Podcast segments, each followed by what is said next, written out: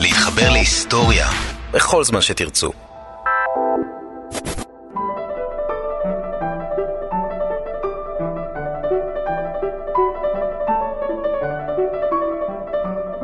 ב-1962 זכה ג'יימס ווטסון בפרס נובל.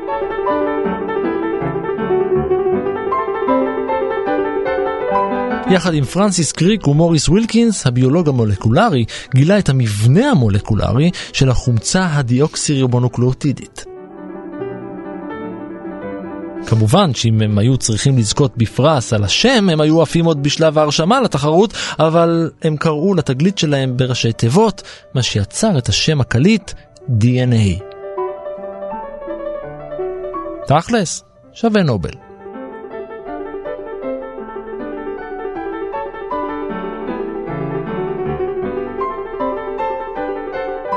אבל ווטסון מכר את מדליית הפרס שלו תמורת כמעט חמישה מיליון דולר.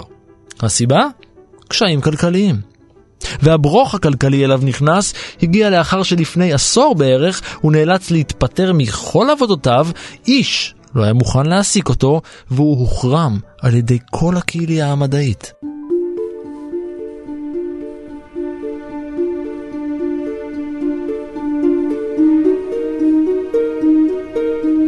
החרם הזה לא מאפשר לו להתפרנס, אז הוא מכר את המדליה.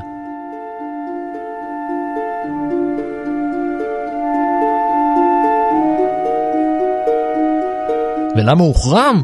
כי תחת הכובע המדעי הוא טען שהחומר התורשתי אחראי גם לשונות בין הגזעים השונים של בני האדם, עד כאן נכון, ובתוך כך גם לשונות ברמת האינטליגנציה בין הגזעים. גם זה עשוי להיות נכון אם כי כבר גובל בפוליטיקה. אלא שהוא הוסיף ואמר שהגזע השחור של בני האדם, היינו יוצאי אפריקה, פחות אינטליגנט.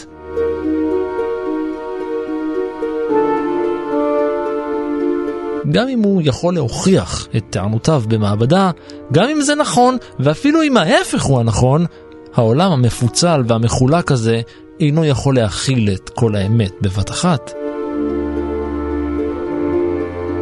אז הוא אכל אותה. אבל עוד קודם לכן, בשנת 1968, פרסם ווטסון את ספרו פורץ הדרך, ההליקס הכפול, הסליל הכפול, עדות אישית על גילוי מבנה ה-DNA.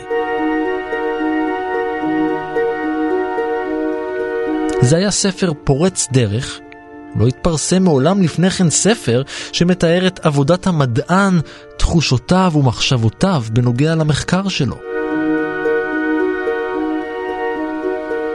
זה זיכה את הספר לשבחים מחד, ולביקורת קשה מאידך, כי הוא התייחס בעיקר לצד של הסופר פורץ הדרך, והעמיד בערכם של שותפיו החשובים גם כן. אחת מהם היא רוזלין פרנקלין, שללא ספק תרמה למחקר, רק שהיא מתה עשר שנים לפני צאת הספר וארבע שנים לפני הזכייה של וואטסון בנובל, והיא לא יכלה להגיב. כיום אנחנו יודעים שיש אה, שלושה ממצאים חשובים ששימשו את וואטסון ושותפיו בגילוי מבנה ה-DNA. הרצאה שפרנקלין נתנה ובה היא פירטה גילויים ראשוניים על uh, מולקולת ה-DNA ויודעים שוואטסון נכח בהרצאה הזאת והוא הושפע ממנו. הדבר השני, תצלום נהדר וחשוב של אחת ממולקולות ה-DNA. הדבר השלישי, דוח שהיא כתבה בשנת 52 שנותן מאפיינים ונתונים קריטיים לגבי המבנה של מולקולת ה-DNA. וחוץ מזה נטען שמעבר לרצון לקחת עוד ועוד קרדיט על שמו, היחס שלו לפרנקלין נבע בעיקר מסקסיזם קלאסי, טהור.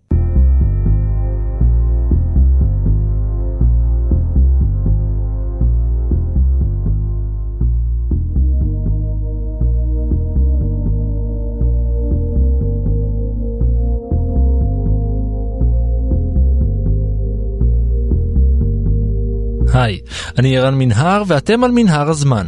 מדי פרק אנחנו מספרים לכם על מקרה שקרה בעבר מזווית שכנראה עוד לא הכרתם. השנה אנחנו מציינים 50 שנים לשנת 68. בשלושת הפרקים הקודמים ובפרק הזה של מנהר הזמן, אנחנו במסע אל 1968, אחת השנים הסוערות והבוערות בהיסטוריה, שנה שבאופן בולט במיוחד שינתה את ההיסטוריה. איתי נמצא באולפן איתי הרמן, הצ'ייסר מהמרדף בכאן 11, ויחד אנחנו חוזרים יובל שנים לאחור כדי לנסות ולהבין מה הפך את 1968 לשנה מיוחדת כל כך. הפעם אנחנו יוצאים אל התגליות המדעיות הגדולות של השנה, אל ההמצאות והפיתוחים הטכנולוגיים שכבשו את העולם ופרצו ב-1968.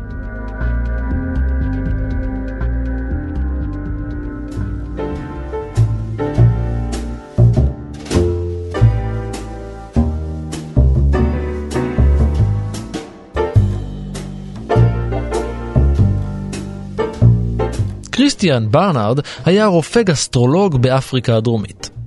אחרי שהשלים את לימודי הרפואה הוא החל בסדרת ניסויים על כלבים. זה נשמע קשה, אולי לא אנושי, אבל ברנארד פיתח הליך לחיסול מומים במערכת העיכול של תינוקות. חייהם של לפחות עשרה תינוקות ניצלו בזכותו רק בקייפטאון, והשיטות שלו אומצו על ידי רופאים ומנתחים בבריטניה ובארצות הברית.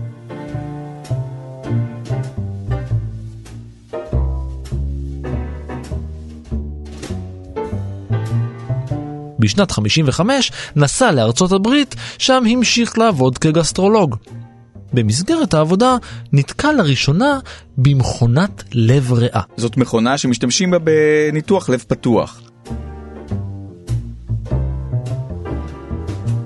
המכונה הזאת היא בעצם אה, בעיקרה מערכת של 4-5 משאבות שיודעות לתפקד כמו לב וריאה, וזה אומר לשאוב דם ואוויר מהאזורים שסמוכים ללב, להעביר דם וחמצן לאיברים החיוניים בגוף, תוך שליטה בלחץ הדם ובדופק, בטמפרטורה ומאזן הנוזלים בגוף, באמצעות מפעיל של המכונה הזאת. ברנרד עבר מחלקה. מגסטרולוגיה הוא זינק ישירות אל העולם הפועם של ניתוחי הלב.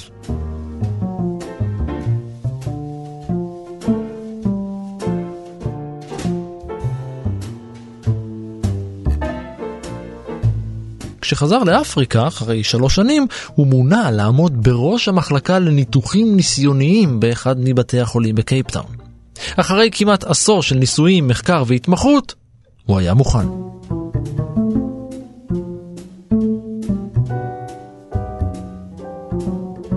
בחודש האחרון של 1967 הוא ניתח את לואי וושקנסקי בן ה-54, חולה לב שנזקק ללב חדש. הוא ניתק את הלב של החולה מתוך החזה שלו, ובמקומו השתיל לב של מישהו אחר.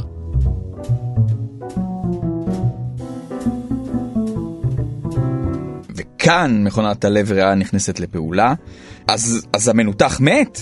לא, כי אה, במקום הלב והריאות שלו, המכונה ממשיכה להחזיק אותו בחיים.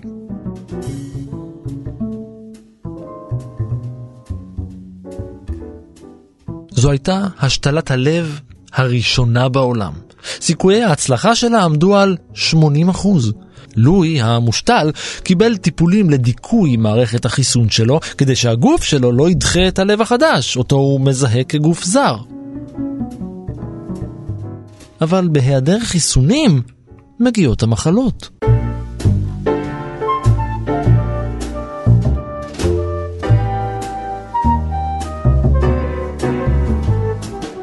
18 יום לאחר ההשתלה, מת לואי מדלקת ריאות.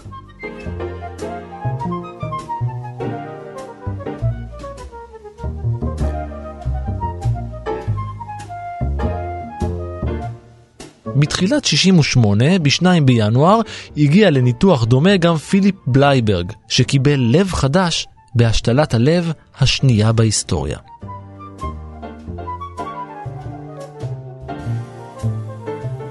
הפעם הוא חי עוד כמעט שנתיים.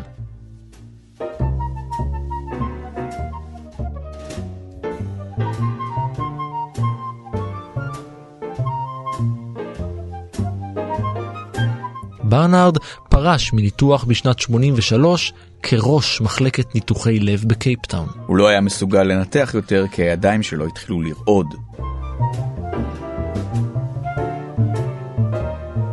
במהלך 1968 בוצעו ברחבי העולם יותר מ-100 השתלות, רק שליש מהמנותחים שרדו למעלה משלושה חודשים.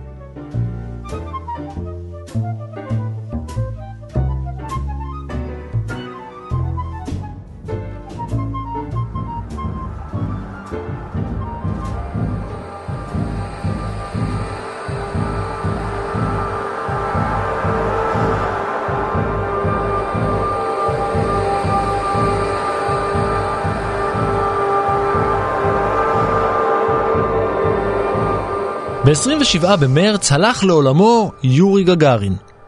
גגארין היה הקוסמונאוט הרוסי הראשון, בעצם הוא היה האדם הראשון, שיצא מגבולות האטמוספירה של כדור הארץ וביקר בחלל. זה קרה בשנת 61, וגגארין, טייס בהכשרתו, השלים הקפה סביב כדור הארץ.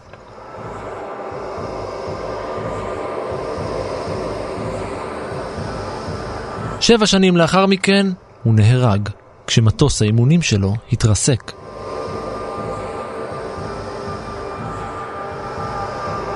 שבוע אחרי זה, בצד השני של העולם, המריאה לחלל החללית אפולו 6, משימה 502, משימת הניסוי השנייה והאחרונה הבלתי מאוישת של הטיל סאטורן 5. 15, 14, 13, 12, 11, 10, nine. We have ignition sequence start. Six, five, four, three, two, one, zero. We have commit. We have liftoff. Liftoff. בתחילת העשור, ממשל אייזנהאואר החליט להמשיך את פרויקט מרקורי.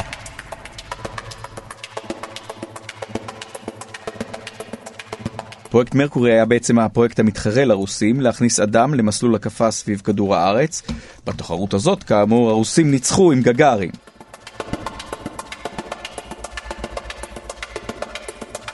האמריקאים היו חייבים להתעשת.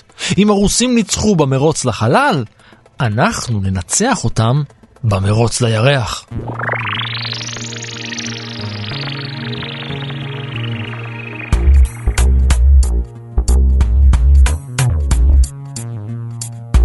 התוכנית השאפתנית של האמריקאים הייתה באמת גרנדיוזית.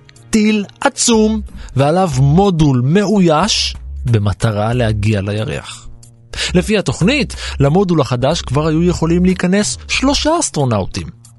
התוכניות החלו להיערך, תרשימים ומדענים החלו להיאסף, וכל מה שנאס"א הייתה צריכה בשלב הראשון זה שם.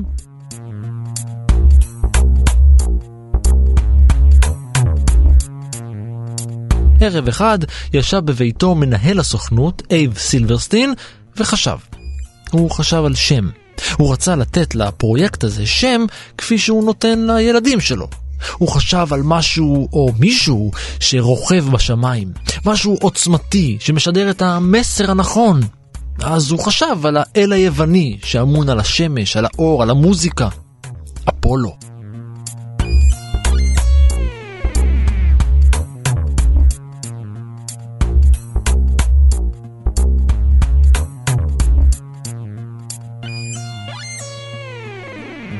Why, some say the moon. Why choose this as our goal? And they may well ask, why climb the highest mountain? Why, 35 years ago, fly the Atlantic? Why does Rice play Texas? We choose to go to the moon. We choose to go to the moon in this decade and do the other things, not because they are easy, but because they are hard.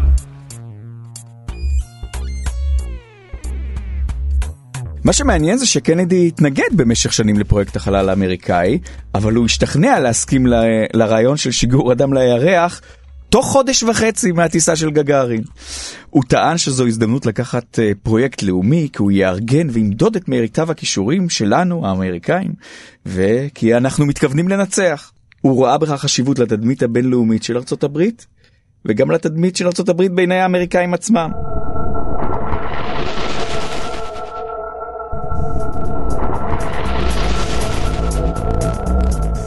האמריקאים אולי נמלאו רגשות פטריוטיים, אבל לא כולם האמינו שזה ייתכן. אפילו בנאסא נשמעו קולות מפקפקים. ב-63, קנדי אפילו חשב ברצינות על תוכנית משותפת עם הרוסים. כי המשמעות של להנחית אדם על הירח עד סוף העשור היא פיתוח טכנולוגיה שלא קיימת בכלים שלא קיימים. אה, כן, וגם עם הרבה מאוד כסף.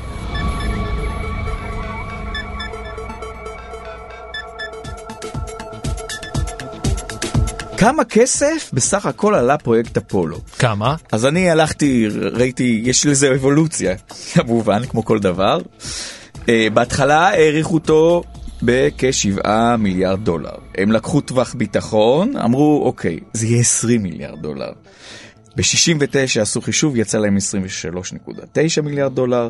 ב-73 היה דיווח לקונגרס שהפרויקט הוא על 25.4 מיליארד דולר. הערכות שעשו ב-2009, שהאמת שהם כללו גם את כל עלות הפיתוח וקניית החומרים של החלליות, המתקנים שיש על כדור הארץ, הם הגיעו ל-170 מיליארד דולר.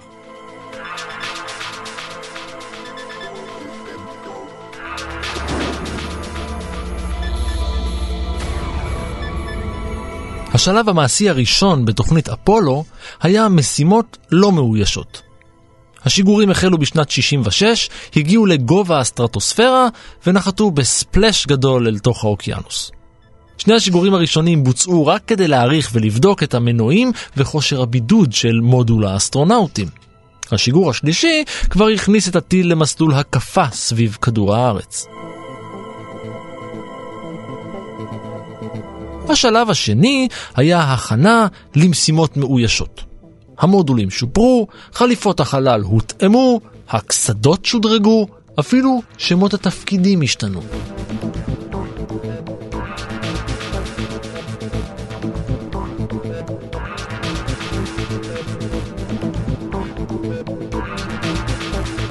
אנחנו נחזור אל תוכנית אפולו עוד מעט, בינתיים אתנחתא.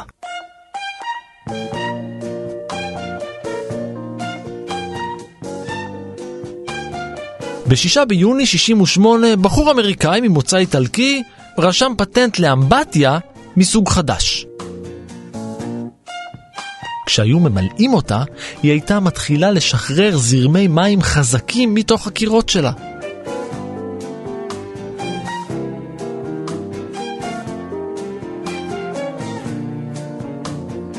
ההמצאה שלו קרויה על שמו, ולבחור הזה קראו רוי ג'קוזי.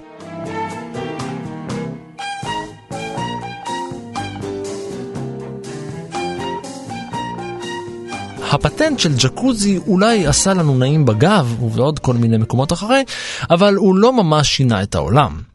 לא כמו מה שעשה דגלס אנגלברט בתשעה בדצמבר, מה שלימים נודע כאימא של כל ההדגמות.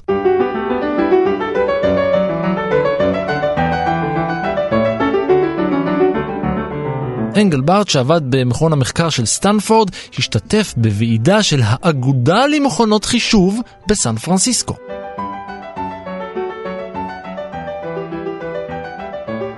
הוא הדגים בפעם הראשונה בהיסטוריה מה זה עכבר, איך עובדים איתו ומה הוא מסוגל לעשות.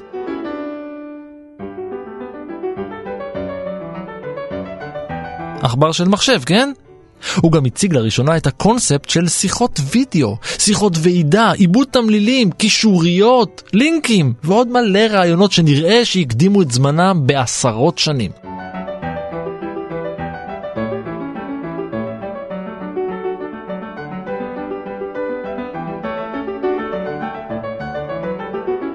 גם לקימאי גורדון מור ורוברט נויז הפיזיקאי היה רעיון.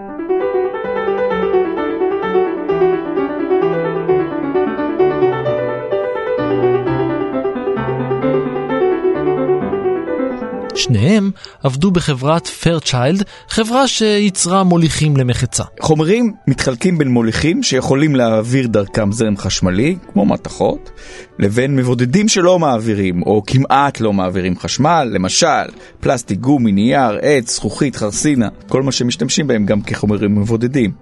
המוליכות של המוליכים למחצה משתנה מאוד בטמפרטורה וגם מגורמים אחרים, ולכן הם נוחים מאוד לשימוש באלקטרוניקה, טרנזיסטורים, דיודות. אולי רק מילה מה זה טרנזיסטור? טרנזיסטור זה בעצם מתג אלקטרוני שנפתח ונסגר בעזרת זרם או מתח חשמלי. trans זה מעביר, resistor מתנגד, ואתה יודע שהעולם הדיגיטלי זה בינארי, זה עובר או לא עובר, טרנזיסטור, 1 או 0. השימוש במוליכים למחצה בעצם הזניק מאוד את התחום של אלקטרוניקה. המוליך למחצה הנפוץ ביותר הוא צורן, או כמו שקוראים לו בלעז, סיליקון. בשנת 68 עזבו השניים את חברת פרצ'יילד לטובת מיזם חדש משלהם.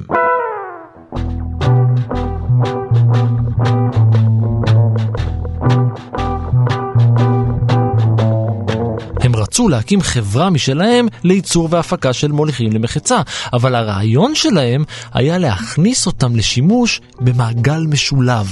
במילים אחרות, הם רצו לייצר שבבים לעיבוד מידע.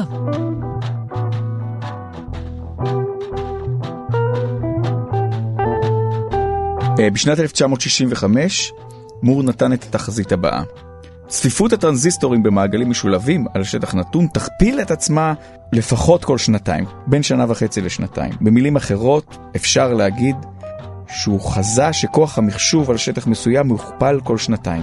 והתחזית הזאת אה, בעצם זכתה לכינוי חוק מור. עכשיו, כל הרעיון טוב ויפה, אבל הם לא יכלו לעשות כלום בלי כסף. אז הם חיפשו מימון. ומצאו.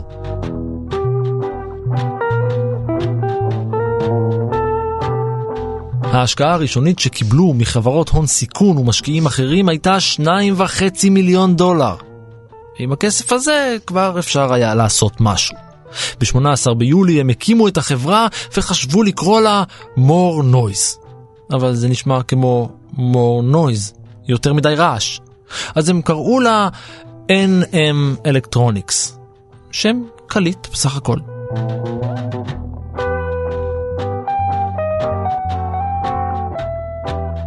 עד סוף החודש הם נסגרו על שם נורמלי יותר.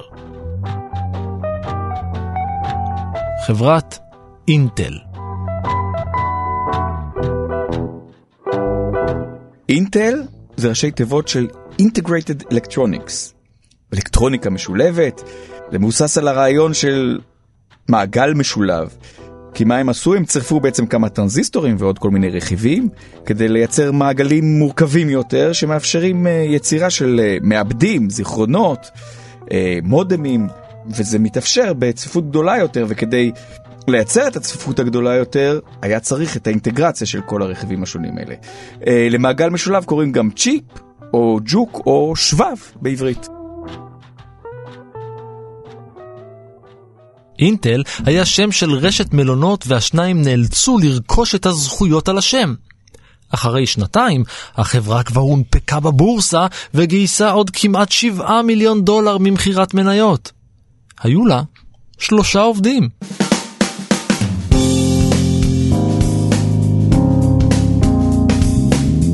העובד החדש היה אנדי גרוב, מהנדס כימיה, שמאוחר יותר יהיה מנכ"ל החברה, ועד שנות התשעים הביא אותה להישגים וצמיחה בינלאומיים.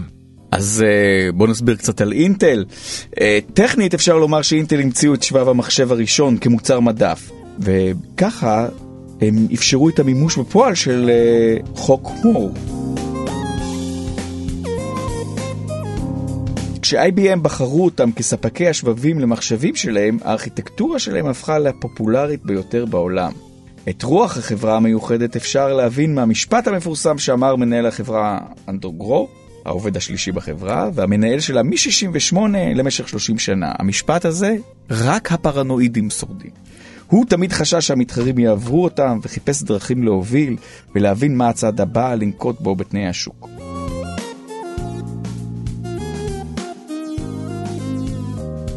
מאז שנת 2010 רכשה אינטל ארבע חברות ישראליות. אינטל שמרה על הזהות המותגית שלה, ורק ב-2006 שינתה את הלוגו שלה, שליווה אותה מהקמתה.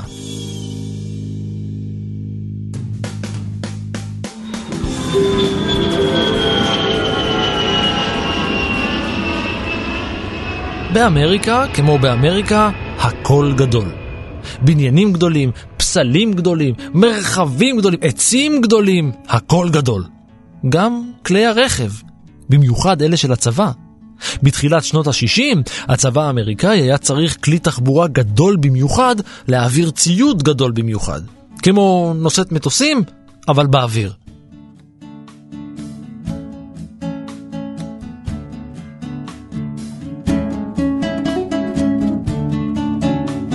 המטוס C-141, ה Starlifter, היה גדול, אבל לא ממש. אז ב-1964 הם תכננו מטוס אחר. גדול. ממש גדול. כזה שיכול לשאת יותר מ-100 טון, יכול לטוס ב-800 קילומטר לשעה, ולא צריך לתדלק כמעט עשרת אלפים קילומטר.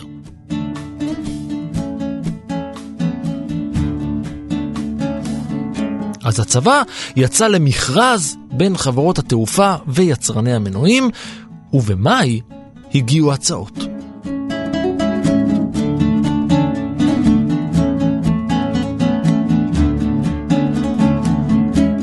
אחרי סינון ראשוני נשארו על השולחן רק ההצעות של בואינג, דוגלס ולוקהיד לתכנון המטוס, ושל ג'נרל אלקטריק ופראט אנד וויטני לתכנון המנועים. אחרי שנה נבחר העיצוב של לוקד והמנוע של ג'נרל אלקטריק. הם בנו יחד את C5 Galaxy, המטוס הצבאי הגדול בעולם בזמנו.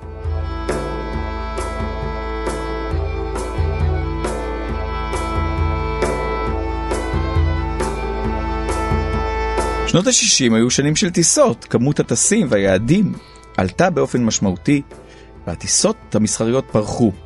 עד אז, אנשים הפליגו, והמטוסים היו בעיקר בשיבוש צבאי.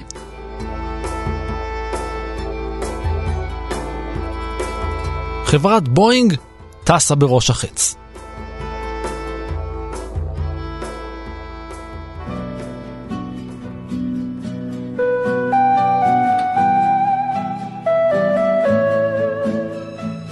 המטוס המדהים שלה, 707, הפך אותה לחברה הפופולרית ביותר, ומטוסיה החלו למלא את השמיים.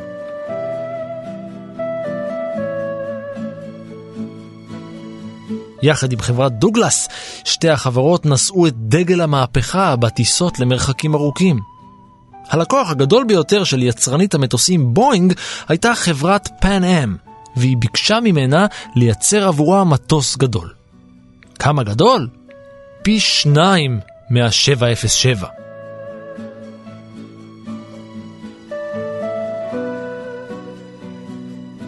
פי שניים? אפילו יותר.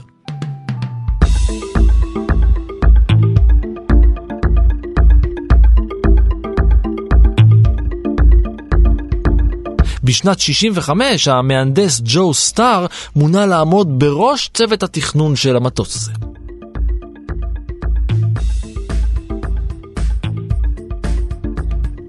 תכלס, כולם האמינו שלא יהיה בכלל צורך במטוס הזה, כי כולם חשבו שמטוסים אלכוהוליים ישטפו את השמיים. לכן הם תכננו מטוס נוסעים שיכול לעבור הסבה למטוס תובלה במקרה שלא יטוסו בו יותר אנשים. אז הוא עוצב כך שיוכל להכיל מכולות.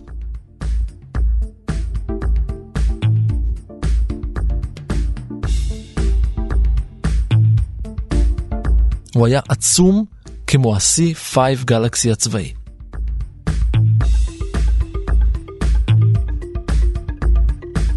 על תוכניות המטוס נכתב הקוד דגם 747. בואינג 747.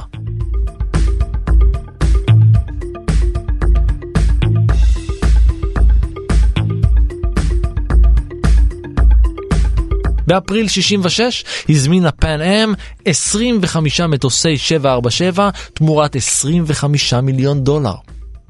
זה לקח שנתיים, אבל המפלצת האדירה נבנתה.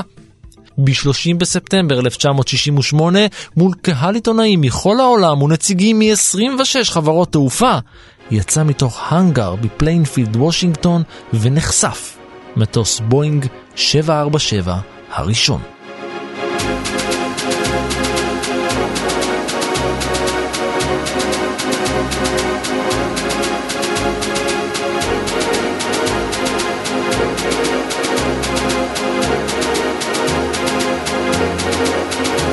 טס רק אה, בתחילת פברואר 69, אחרי חודשים ארוכים של הכנות ובדיקות.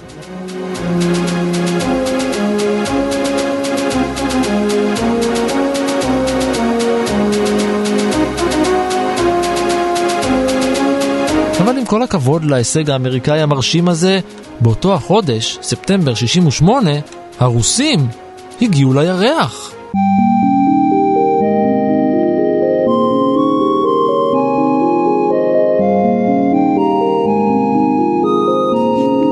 כן, למרות התפיסה הנפוצה בעולם, ב-18 בספטמבר 1968 הגיעה החללית הסובייטית זונד פיאט, זונד 5, אל הירח. היא נכנסה למסלול הקפה סביבו. יותר מזה, היא גם חזרה אל כדור הארץ. זונד הוא שמה של אה, תוכנית החלל הסובייטית משנות ה-60, שבה משגרים לחלל גשושיות, חלליות לא מאוישות, לאיסוף מידע אודות כוכבי הלכת הסמוכים אה, לכדור הארץ, ולמטרה נוספת, להכין מבצע להנחתת אדם על הירח. זונד ברוסית זה גשושית, כלומר חללית לא מאוישת לחקר החלל. ואתם יודעים מה?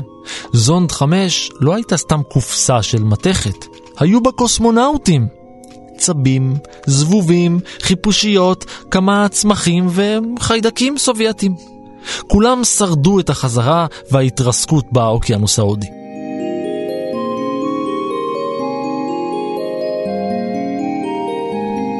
האמריקאים היו מודאגים. בנאס"א היו משוכנעים שהרוסים מתכננים שיגור אדם אל הירח בקרוב, ממש בקרוב, ולכן האיצו את תוכנית אפולו.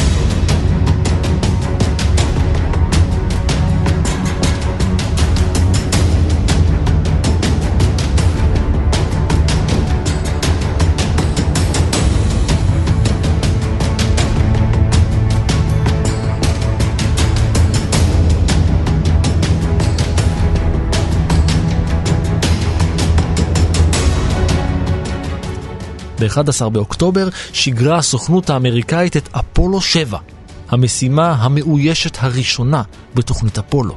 We are go for Apollo 7 at this time.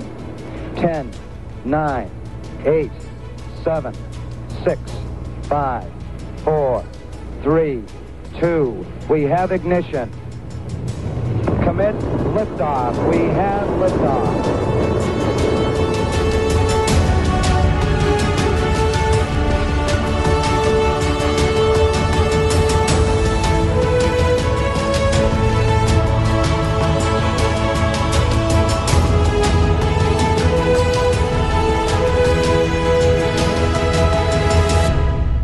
זה לא שלא היו משימות מאוישות לחלל קודם. פרויקט ג'מיני האמריקאי שיגר ב-65 ו-66 עשר טיסות מאוישות, כשהרעיון הוא ללמוד ולתרגל טכניקות שידרשו למשימה של נחיתת אדם על הירח.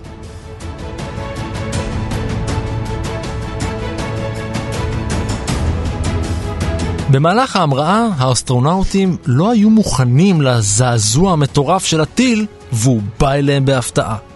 עד כדי כך שהאסטרונאוט וולטר שירה צרח yabba dabba doo!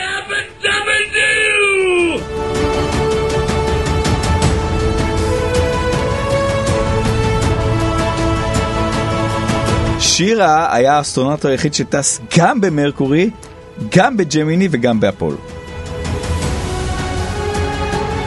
חוץ מבדיקה של יכולות התמרון והעגינה של המודול שאמור לנחות על הירח, אחת ממטרות משימת אפולו 7 הייתה לבצע את שידור הטלוויזיה החי הראשון מן החלל. תא האסטרונאוטים בחללית היה יחסית נוח, אבל שלושת האמיצים היו צריכים לשהות בו 11 יום. הם נתקפו סימפטומים של מחלת ים. גם האוכל היה דוחה. מערכת איסוף הצרכים הייתה מסורבלת, איטית ובעיקר מצחינה. שירה הצטנן, התלונן על התנאים ולא הסכים לבצע את כל המשימות. אתה יודע איך זה כשגבר חוטף נזלת? משתגע לגמרי.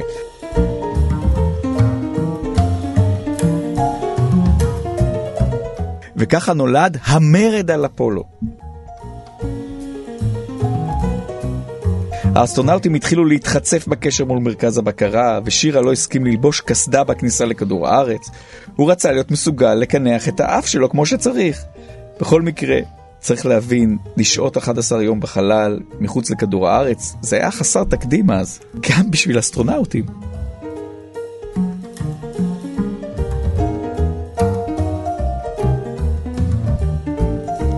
אפולו 7 הייתה אבן דרך חשובה מאוד בתוכנית אפולו, אבל האמריקאים עדיין היו במרוץ. הרוסים ניצחו אותם בכל היבט. עד חג המולד של 68. כי אז האמריקאים באמת השיגו הישג משמעותי כשאפולו 8 הביאה את פרנק בורמן, ג'ים לובל וויליאם אנדרס למסלול הקפה סביב הירח.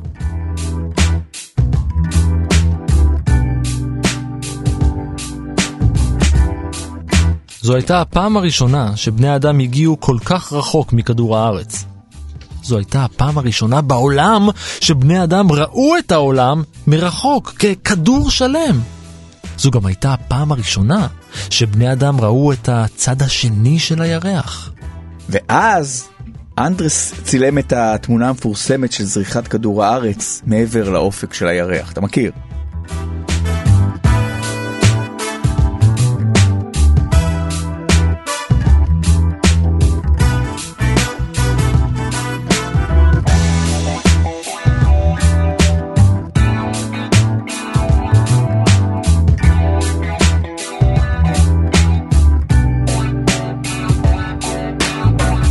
ועד כאן הפרויקט המיוחד שלנו לרגל 50 שנים לשנת 1968.